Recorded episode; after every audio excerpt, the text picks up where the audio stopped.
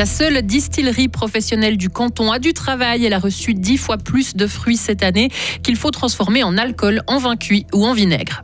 Plus d'une PME sur trois en Suisse a été victime de cyberattaques et il existe des moyens pour éviter d'être la cible des hackers, selon un étudiant de l'Université de Fribourg. Et puis des sites culturels sont détruits en Ukraine. L'UNESCO va proposer des images avant-après la guerre. Pour ce qui est de la météo, du soleil pour ces prochains jours, jusqu'au week-end en tous les cas, avec euh, des températures douces, 19 à 22 degrés. Le journal avec Lauriane Schott, bonjour. Bonjour Jonathan, bonjour à toutes et à tous. Les distilleries du canton tournent à plein régime actuellement. Elles réceptionnent les fruits entre juillet et novembre et une partie est déjà passée dans l'alambic. Aubry, la seule distillerie professionnelle du canton, doit faire face à de nombreux delphines Delphine Bulliard. Trouver les bons fruits, ce n'est pas si facile et la distillerie Morard compte sur les particuliers qui ont des petits vergers chez eux, sachant qu'elle ne possède elle-même aucun arbre fruitier. Et en termes de quantité, les années se suivent mais ne se ressemblent pas.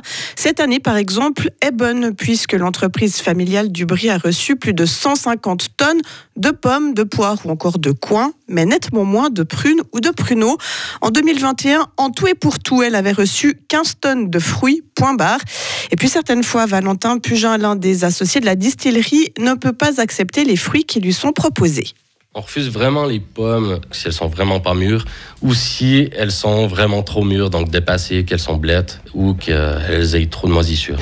Certains types de fruits, par exemple la, poire à ben, c'est clair que si on, en aimerait avoir chaque année un peu plus parce que la demande, elle, est là. Mais euh, certaines années, on a beaucoup de à parce qu'il y a eu peut-être un épisode de grêle. Donc, les producteurs de à ne savent pas quoi faire de ces déchets, donc préfèrent nous les amener. Comme ça, nous, on peut les transformer en alcool. La grêle peut être un petit plus, mais aussi un gros moins quand elle hache tellement les fruits qu'ils ne peuvent plus du tout être utilisés. Outre la météo qui influence les affaires, il y a aussi le fait que le petit verre de goutte est de moins en moins courant. Valentin Pugin. Avant, euh, dans les années 80, c'était plus la quantité que la qualité qui était recherchée. Maintenant, on recherche plutôt la, qualité que la quantité. Donc, on, Ma foi, si la personne amène son tonneau, il a un petit peu moins d'alcool que prévu, ben, il va pas être fâché parce qu'il aura une meilleure qualité que dans les années 80. C'est vrai que la, jeunesse maintenant leur commence à retrouver un peu le goût aux autres vies, mais euh, avec une meilleure qualité. Avant, quand on distillait, tout sortait dans le même tonneau et puis on réduisait cet alcool au degré désiré. Tandis que maintenant, on sépare les trois types de distillation, c'est les têtes, les cœurs et les queues. Donc nous, maintenant, on prend vraiment plus que le cœur pour la consommation. Et puis la distillerie Morard doit elle aussi faire face à l'inflation et débourser le double de l'an dernier pour le mazout qui chauffe l'alambic nécessaire à transformer les fruits fermentés en alcool par exemple. Résultat, le prix des bouteilles a augmenté d'un à deux francs depuis juillet. Merci beaucoup Delphine et si vous souhaitez en savoir davantage sur ce domaine, sachez que la distillerie Morard organise des portes ouvertes le samedi 12 novembre au Brie donc. Le nombre de cyberattaques a bondi l'an passé en Suisse. 65% d'attaques en plus par rapport à 2020 ce sont les chiffres d'une entreprise américaine spécialisée dans la sécurité informatique. Et pas plus tard que la semaine passée, des hackers ont visé le système de messagerie du réseau pédagogique Neuchâtelois. En mai dernier, c'est Novartis qui a été visé. Et face à ce phénomène, Vincent Sorba, étudiant en master communication d'entreprise à l'université de Fribourg et membre de la junior entreprise, incite les entreprises à se labelliser pour éviter d'être la cible de cyberattaques.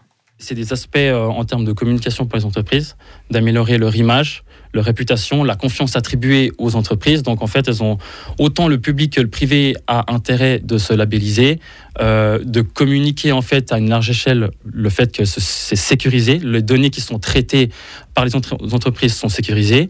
Aujourd'hui, les experts de cybercriminalité notent en fait qu'il y a 70% des sondagés qui disent qu'ils seraient d'accord d'acheter en fait un produit ou un service si, le, si c'est labellisé.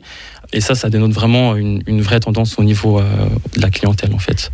Et selon les dernières études, plus d'une PME sur trois en Suisse a déjà été victime de cyberattaques. Les pays signataires de l'accord de Paris sont encore très loin de faire des efforts suffisants. L'ONU estime qu'il faut en faire davantage pour espérer tenir les objectifs de lutte contre le réchauffement climatique. Le traité en question vise à limiter la hausse des températures à 1,5 degré ou 2 degrés. Depuis 2015, les pays s'étaient engagés à faire un geste de plus pour arriver à cet objectif, mais selon l'ONU, tous les pays signataires ne l'ont pas encore fait.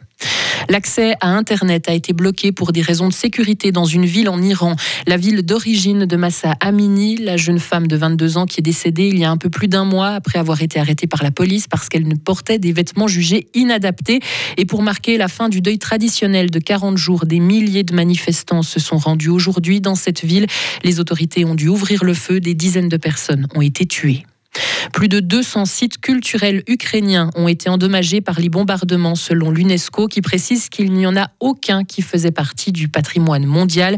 Donetsk est la région la plus affectée, suivie ensuite par Kharkiv, Kiev et Lugansk. Et pour la première fois, l'UNESCO va lancer une plateforme numérique qui rassemble des images satellites avant et après l'impact. Et puis, si vous avez une Ford Fiesta, sachez qu'un jour, elle deviendra une relique. Car le constructeur américain Ford a annoncé l'arrêt de la production de cette voiture après presque 50 ans de service. Ce sont ainsi 22 millions de Ford Fiesta qui ont été vendus dans le monde. Et Ford préfère se concentrer sur le développement des voitures électriques. Ouais, la fin de toute une époque, dis donc. Oui, et de ma voiture, du coup. C'est vrai? Oui. Vous aviez une Ford Fiesta ou Je l'ai toujours. Ah, Je bah la voilà. vendrai des millions après. C'est une relique, il faut la garder Oui, absolument. c'est ça. Merci à tout à l'heure. Retrouvez toute l'info sur frappe et frappe.ch.